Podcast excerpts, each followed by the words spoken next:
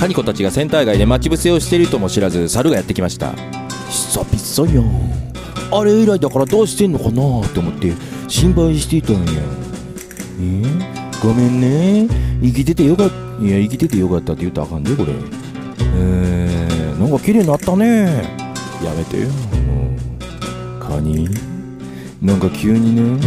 私今ね甘栗カニを食べたいカニ気分なのカニね。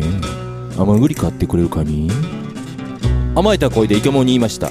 なんかこいつキャラ変わったな。ウキキと思いましたが前には感じなかった何か色気のようなものを感じイケモンはまあ甘栗ぐらいいいかと思いましてその代わり後で他のものをいただくからね。ウキキキキ。そして甘栗屋さんの釜に顔を近づけるとそこに「カニコさんラブ!」って言いながら真っ赤に燃えた鉄砲玉栗がイケモンの顔にビシーうわなになに熱々熱々熱々熱々熱々熱。これシャレ並んでこれシャレ並んで。そして慌てて隣の薬局に。どうされましたか？いや多分やけどだと思うのですが。そうですか。それはお困りですね。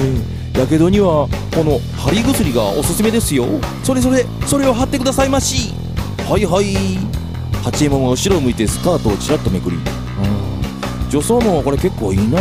と思いつつ、えー、貼り薬を猿にブス周りのブスが一斉に振り返りました。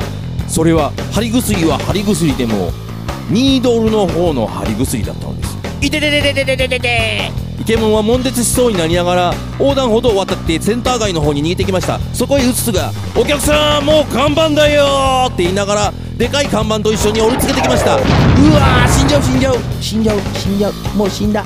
もう死にました？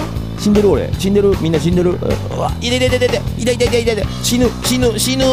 あ死ぬ。猿は息も絶え絶えでした。